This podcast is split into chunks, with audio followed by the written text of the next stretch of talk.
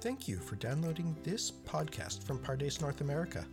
This episode of Pardes from Jerusalem features Rabbi Mike Feuer and Rabbi Tzvi Hirschfield on Parashat Korach. For the latest Pardes podcasts, please visit elmad.pardes.org. And now, here is Rabbi Mike Feuer and Rabbi Tzvi Hirschfield.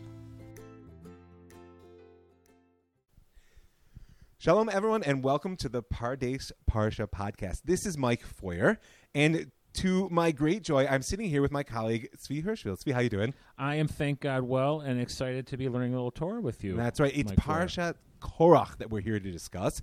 And you know, before I hit record, there, you were speaking about a very interesting topic. Why don't you tell me the question that's on your mind? Uh, the question that was on my mind, in particular for you, because I actually see you as a bit of a rebel in certain ways, certain interesting ways. You don't dress the part of a rebel. Well, I'm but, not wearing a uh, white shirt today, so it- true. it For may be a people little who are rebellious used to. Rabbi Mike Feuer, he is not in his normal uniform today, which is actually interesting and exciting. Maybe it's in the spirit of the parsha, but this the question of authority and Mm-hmm. when is it okay to challenge authority and when is not okay to challenge authority uh, is interesting to me, and especially in context. Because the fact that this parsha comes after Parshat Shlach, where the spies go out and come back, and we know the disaster that that occurs, and now the people are going to die in the desert. and so, you know, if the, we judge leadership by the results, are we surprised that Moshe's leadership is being questioned in a context where, right, the claim that you failed? I, guess I'm shocked at myself for saying this. Moshe Rabbeinu should forgive me, but there's a certain legitimacy to that claim because the project didn't achieve what it was supposed to achieve. Oh, there's so many layers to that. First of all, I just want to be clear that there is a distinction to be made between the legitimacy of challenging leadership, right, as an act unto itself, and a may, which may be important part of the system, and whether it succeeds or fails. Meaning, it may be legitimate to challenge even if you're wrong, or it may only be legitimate to challenge if indeed your claim is correct. That's one piece. But before we get there, let's get a little bit of context for folks who aren't entirely sort of detail oriented on the parsha. Here we are at the beginning of Parshat Korach, and the Torah points out to us, "V'kach Korach ben Yitzhar ben Kahat ben Levi." Right? It says he took, and it's interesting, of course, that it never articulates what he took. Rashi brings down a number of ideas that essentially he pulled himself to the side. He stood aside from this structure and I say structure deliberately because up until now, structure has been the emphasis of the book of Bamidbar. We've got the camp in the desert. We have the hierarchical relationship between the Kohanim and the Levites and the rest of Israel. We have, as you said, this leadership structure, which is the immediate trigger because remember, Moshe is essentially king. His brother Aaron is high priest. And according to the sages, what's triggered our rebellion here is the fact that Moshe chose someone other than Korach from the family to be the prince of his family within in the Levites. Right? So this is a classic power struggle. The accusation is nepotism. Right? He says, "Hey, listen, you and your brother are in charge. I want my piece of the pie." And he goes around and and does some rabble rousing and and incites 250 princes also from the tribe of Reuven. And basically, what's Korach's primary accusation? He says, I'm here and looking in uh, in chapter 16, line 3, is the Kalu al Moshe, everyone gathered against Moshe and Aaron. They said to them, Rav lachem. Right? It's enough to you. Ki kol kulam kedoshim. Right? All, all the whole community is holy. Utucham Hashem. Umadua titnasu al kahala adnai. Right? And why are you lifting yourselves up above the people? So, the first question were Moshe and Aaron lifting themselves above the people? And together with that, is what Korach said true? What do you think, Tzvi? Is the whole community indeed holy? Well, it's interesting because by your question, there are like two questions. There two things emerge. Number one is Korach saying this whole thing that God appointed you, you invented. Right. Right. In other words, you just told a story, but it's not the true story. Because in fact, we're all holy. Why would God pick you above everybody else? That's not a very godly thing to do. Uh, God wants us all to be holy, so why you? So there might be an uh, an accusation that Moshe and Aaron have tricked everybody. And I also can't help but bring in, even though I know this may not be the direction that you're thinking, the fact that you've got a camp that is built to move and they are now not moving anywhere. Hmm. Right? You built this beautiful car, and the car was designed to drive, and now you're being told it's going to stay in the garage for 40 years. I can't help but think part of his question is what gives you the right to raise yourselves up above everybody else if, in fact, this system is not working? Right, meaning Moshe was appointed to bring the Torah down and lead Am Yisrael into Israel. As soon as the people don't go into Israel, you can blame Moshe or not, but that's a failure of leadership. Right.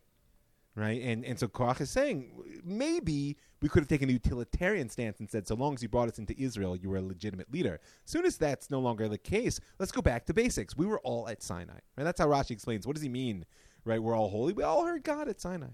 And how do we know that it was really God that elevated you? And it's not simply like notice the, the reflexive of that verb, right? Tit nasu, right? You're lifting yourselves up. Right? It wasn't God that did so for you. Now, it's interesting to me what came up for me when you were saying that is, um, you know, back at the end of I don't think it was the end, in the middle of Beha'alotcha, a couple of parshiot ago, we got what I see to be one of the most beautiful expressions of Moshe's leadership. You remember, right? Moshe says to God, "I can't do this alone." Leadership is, the, is in fact, you could say that leadership is the theme of Bar, of the book of Bamidbar Yeah. right? He says, I can't do this alone. God says, What? Okay, I'll give you 70 elders. And there's a whole story there. Hopefully, folks have read it. Um, in the end, there's two people who don't show up for the spirit that gets poured out upon these leaders Eldad and Medad. Right, they they prophecy in the camp, and and Yehoshua says, "Oh, we should throw them in prison." What's Moshe say? Yeah, he's thrilled with it. He says, "Well, say it specifically. What does he say?" Like, would that all the children of Israel be prophets? That's It's- sort of the Right. So we see a beautiful insight that Moshe has no personal interest in being above the people. He says to Yoshua, "Oh, you want to throw them in jail? What would be more legitimate?" Right? Say the sages that that they were predicting the end of Moshe's leadership. Right? Oh, Moshe's going to die in the desert, and Yoshua will lead the people. Listen, that that undermines everything. So who, what leader wouldn't say, for the good of the people, we need to get rid of this challenge? Moshe says the opposite. You kidding? I want everyone to be. And wait one second. And now Korach is nominally saying the same thing, right? right. But now Moshe doesn't like it. Well, because what's Korach doing? He's saying that same thing in order to lift himself up. So you're thinking that if Korach's motivation was different, Moshe wouldn't have had the same reaction. I think so. You know, I once heard from uh, someone who was a refusenik for many years, a mother of a friend of mine, that when she reads Parsha Korach, she's quite familiar with it because having grown up in the Soviet Union, she says, "Oh, I know this story. These are the people who speak about the people in order to empower themselves." And this is what Korach's doing, right? He's he's rabble rousing in order to elevate himself, and nonetheless, is his essential claim true? Right? In fact, I'll go so far as to say all of his essential claims are true. Right? We saw back in Vayikra, God said, "Kedoshim to you, be holy." Now Korach here is just saying, "Well, ha- kedoshim." How's that any different? But it really does raise the question of, well, you're saying Korach's endgame is not equality, but rather it should be him and not Aaron, or him and not Moshe. Yes. and uh, and you're and you're also suggesting that if he had really been asking for everyone, then maybe there'd be a different result. Yeah, and you know what my proof to the second one is? Is that you, there's a sort of a backstory, or let's say a subtext is probably a better term, that Rashi brings out here in that what's Korach doing challenging Moshe? I mean, you got to imagine it's a, it's a risky move. At this point, he did bring the Torah down from Sinai, split the Red Sea, ten plagues. You know, like what would? Why would you do such a thing? It says in the language of the sages, Korach. He was an open-eyed guy. He knew what was going on. Why did he get involved in this nonsense? It's because he actually he was far more open-eyed than anyone knows. He saw this great chain of descendants coming out from him, culminating in whom? Shmuel Hanavi, Samuel the prophet, who is a direct descendant of Korach. Rashi brings the citation there in Chronicles, right? And of course, we know that Samuel isn't just any old prophet; he's the one who brings kingship to Israel. Reluctantly so. Reluctantly so, but but it's it's a rather big job, you will admit. But the thing is, is that we often miss in our focus that that that uh, Shmuel shepherds kingship into our generations. That he's also the one that dismantles the power of the priesthood. If you go back to the very first chapters of the book of Shmuel, Eli the priest is in charge, and what's happening? What's the institution of the priesthood become? It's corrupt, right? Right. And Shmuel points out that so long as they lift themselves above the people, right, taking their portions Right, before they serve, that, they, that that institution has failed. Korach sees in the end of the day that the elitist model is ultimately not going to work for Am Yisrael. Right? And so therefore, in the same ways, he's correct in saying that all of Am Yisrael is holy. Who would disagree with that? Right? And he's correct in saying it doesn't work well when one portion of the arm lifts itself up above the other. In the end of the day, though, he was wrong in his timing and in his motivations. Well, I don't know. I, I, would push back a little bit. I don't think at the end of the day, like you said, he ushers in kingship. He doesn't usher in constitutional democracy. In other words, there is never a point where elitism ends. You know, even in the rabbinic world, we have an elitism, but of a different model. It's a scholarly elitism. But the fundamental idea that in fact we are not we are not all created equal in the sense of our talents, abilities, and what we can contribute. There is a pushback there. Yes, we are all holy, but we are not all equally talented, intelligent, gifted, strong, and so on. And therefore, there is going to be inequality. There are going to be leaders and there are going to be followers. Well, let's go there because this is obviously a very pressing question in the world today, right? And and, and the classic notion. I realize I'm now probably I'm going to get canceled for what I just said. That's okay. I'll join you in it. Okay. Um, because you know the the especially in the rabbinic model, then we see what's called a meritocracy. Right. Uh, The, the idea that the goal of equality is to create an equality of opportunity. At least And- it used to be. Yeah. That, that, that's I'm talking about in theory, Yeah. Right? If you can create a, an equality of opportunity, then the best functioning system is to allow talent and difference to to bring the best leaders to uh, the to rise to the top. to rise to the top, right? Again, that's the ideal, you know. And what Korach's pushing against is on the other side of the scale, which is a, a- a structured hierarchy. You're born a priest, right? And and and he's pushing against this notion that that that, that being born into an elite position is going to produce anything other than corruption, right? which is exactly what the prophet Samuel dismantles. Now, it's true he doesn't usher in a you know uh, uh, forget the constitutional monarchy. It's not an anarchistic you know uh, yeah, agrarian collective to, to borrow a quote, right? It, it's a structure with leadership because you're correct. In the end of the day, the ultimate goal of Am Yisrael is not to have everyone be the same. The ultimate goal of Am Yisrael is to succeed in its mission, and leadership is a requisite for success in a mission. And so the kingship comes, but notice it's a kingship tempered by the institution of prophecy. It's a kingship which is ultimately meant to shepherd in the meritocracy of Torah scholarship. And it's a kingship whose real purpose, at least in its messianic vision, is everyone under their vine and their fig tree, which is, I would say, a, an anarchist vision of life where there is no intermediary between me and God. But at the same time, it's interesting what you're saying.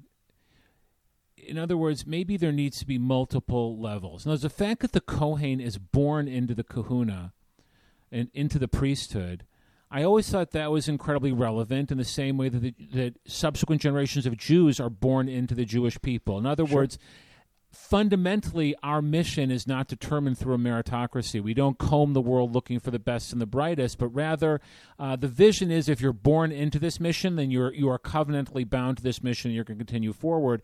And I think that the fact that the Kohanim, the priests, are born into theirs is a reminder of the power of being born into.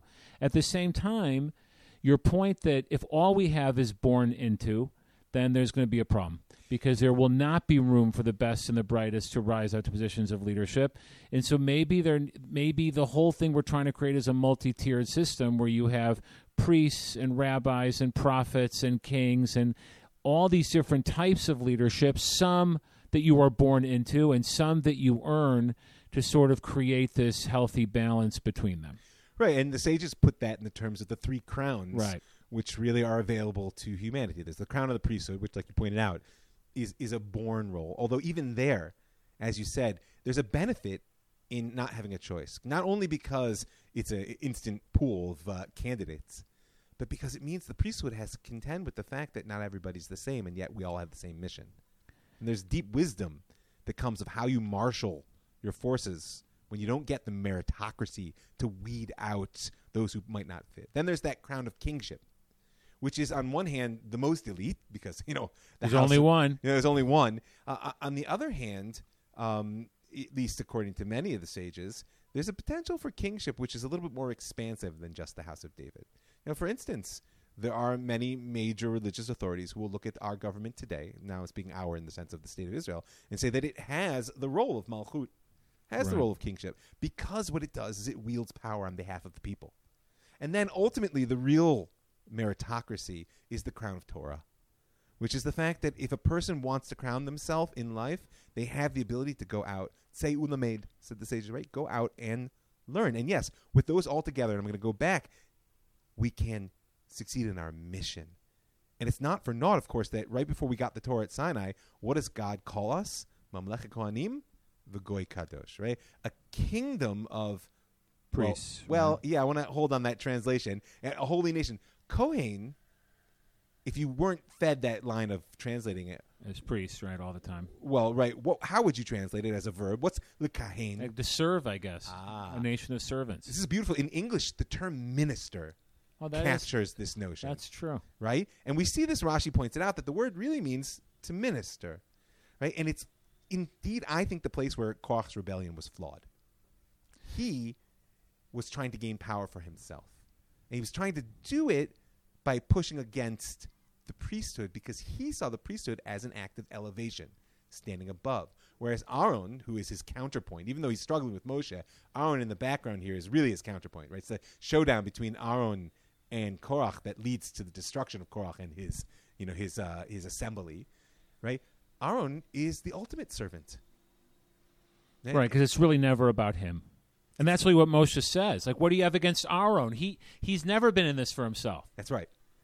So, if I'm going to understand you correctly, you defend Korach, uh, or at least elements of Korach. Datan and Aviram are very problematic, and it's interesting. The text does treat them differently, Mm-hmm. right? Korach and his group uh, get their showdown with fire pans, whereas It's the best moment. By the way, just a second. You, me, tomorrow. by the right. It's like you couldn't ask for more drama. Yeah. right. Everyone bring their fire pan. and let's just duke it Right, it's like bringing your six shooter, and we're gonna we're gonna meet at dawn. second Uh, only to Elijah on Mount Carmel. there you go. which was also a fire ending. That's right. And Datan and Aviram, the you know the earth swallows them up, and it's interesting. They they don't have anything positive to offer. They just say, Moshe, you took us out of a land of milk and honey, the ultimate Insult. insult, right? To describe Egypt as the promised land and the land of Israel, and and and and they they just say, you failed. We don't need to listen to you. There's nothing really constructive there. They're just angry, resentful, bitter, and uh, they are swallowed up uh, by their own bitterness. But- Literally. but- right. But with Korach, you're saying there is an element there. There's a healthy element. The motivation is mixed and it's problematic, but you're identifying something healthy there.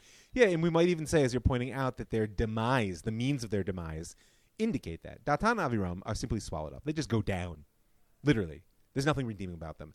Korach and his, and his uh, following essentially become a burnt offering. Right, and I that, the fire pans they use are actually put on the altar. Yes. they're not buried. Nope. They become part of our means of service. So I always thought that meant that there was a spark in there of something that we do want to hold on to and maintain. And like I said, undeniably, Korach's descendant is Shmuel, right? He's not just another character in the in the Bible. There, we're talking about a keystone in the construct of leadership specifically, which is why to go back to your original question, I think that leadership without rebellion is a failed institution by definition. Right? There must be a way in which it is acceptable and even laudable in society to stand outside of the structure of leadership and say you're missing the mark. There are values you're failing to embody, right? You're going the wrong way. And yet it has to be ultimately invested in the mission. So that's why the Mishnah characterizes the argument between Korach and uh, Moshe and Aaron as machloket she'ena l'shem shemayim, right? It's a it's a it's a conflict which isn't for the sake of heaven.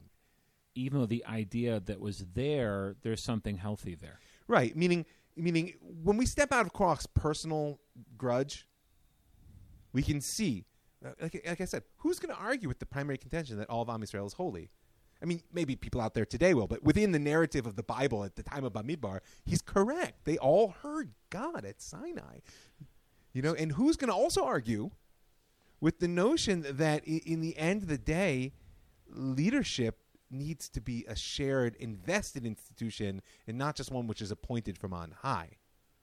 So where do you see this playing out today? Wow, that's a good question. You know, my associations. I want to hear yours first.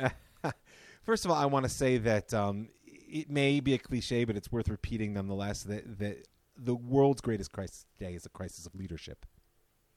Right? And um, when you mean world, you mean Jewish world or world world? I think the world as a whole, frankly, and and it's one of the reasons I think that um, sort of autocratic, you know, uh, top-down leadership has has made a surging comeback in people's appeal because you know what does an autocrat offer? Clarity.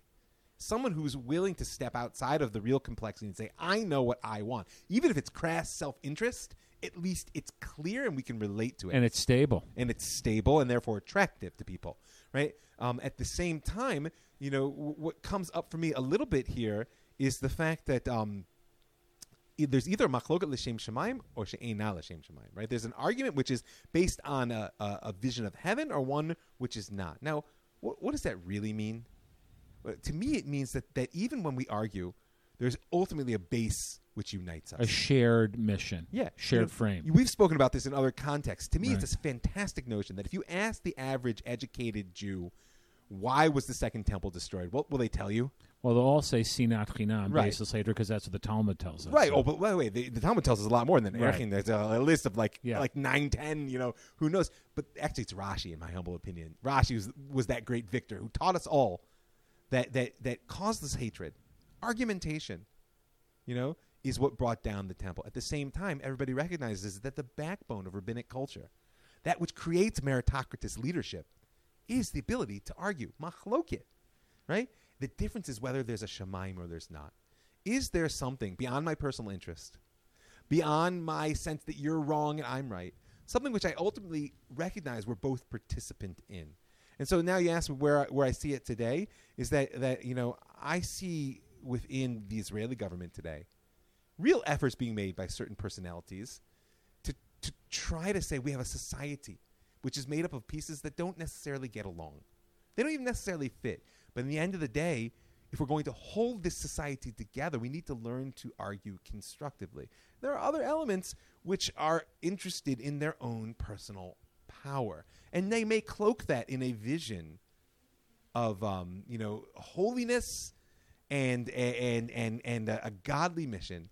And yet, to me, the litmus test is: Are we able to offer a vision which will allow us to live together in this land or not? I'm going to leave names out of it. I'll let Oh. Amavin Yavin. That's disappointing. Uh, Where do I- you see it I want to turn today? my critical eye towards rabbinic leadership. Oh, please. Uh, Let I- fly. I- yes. Well, uh, a, a huge percentage of traditional rabbinic leadership missed the boat on Zionism. And Literally, think- and- actually. yes, yes, unfor- to tragic, Tragic, result, yeah, tragic and are still missing the boat. Yes. Uh, equally and, tragic results. Uh, and I would even say, even in my own community of rabbinic leadership, I think there is not nearly enough room for healthy questioning and challenge. And in fact, challenge or questioning is seen as such a scary, slippery slope. yes. And change is seen as one uh, rabbinic, uh, not really a friend, he's not a colleague, he's a teacher of mine, said, We have not figured out how to institute change without everybody claiming you're destroying the whole system. Yes. We, we have not developed that skill. It's a muscle we don't know how to use. And I think that is leading to a circumstance where I look at my own kids and their friends and where things are. They're not interested in rabbinic leadership. They're interested in Torah. Yes. They're interested in Judaism. Mm-hmm. They love the land of Israel. They love the Jewish people, but they are less and less interested in Keter Torah, right? Mm-hmm. The, the, the leadership that's crowned through Torah, precisely because they don't see. I'm, I'm, I don't remember your exact words, but a leadership that is open to machloket, to que- and open to questioning, open to challenge, open to the idea that they may be wrong, and open to the idea of how to incorporate uh, different voices. It is so. In fact, critical. all they see is Korach, or they see the the angry, self motivated Korach, or even worse, the destructive, bitter Datan Aviram, and they don't see the the uh, authentic and genuine and real question of, hey, we're all holy, we all have something to say here, and you're not listening. So part of That's that my rant. I just ranted, everyone. Sorry. part of that, and maybe uh, I think we're probably approaching our time here. So part of that to me um, relates deeply to this meaning of the word machloket, right? It has its root, its three-letter root is chelik, right? It's a portion, right? And it, it serves a positive purpose insofar as it. It's not that I have to be right and you and you're wrong. It's that I have to recognize that I am right, but I'm only seeing part of the picture, and that in order for me to see a greater wholeness, I need you to actually argue with me to show me the point of view which I simply can't see. Now, that takes a tremendous amount of trust and humility. And that brings me to my real point, which is that historically speaking, one of the challenges that rabbinic leadership faces today is that here in the state of Israel, at least, it's consciously or not wedded to power. It's wedded to power. It's a Jewish state. We have an institutionalized rabbanut. And even if you're not part of the institutionalized rabbanut, there's many ways in which official religious thought upholds the structures of power. Why do I say this? It's because, you know, in exile, Jewish religious practice was a conservative force, small c. Why? Because we were trying to hold on. And our relationship to power was, you know, secondary at best. You know, it, it tended, by the way, to relate to absolute power. Well, that's a different discussion history. But if you look in the Bible, and even in the rabbinic times in Second Temple period, the relationship between the Keter Torah, the you know religious leadership, and the leadership of power was a revolutionary one. The prophets stood radically against the kings so often, right? The rabbis spoke out against the reshut, against, and so what the problem is I see is that rabbinic leadership is concerned to be conservative, small c, in its relationship to power, and yet we're back in the land. We don't know how to take a radical stance as religious Jews and to say to power, you can do better. There are deeper values which you're meant to serve. We have a vision which is redemptive and therefore has to be open to more perspectives than those which simply serve ourselves. Which sort of raises a question if Moshe turned to Korach and say, "Great question.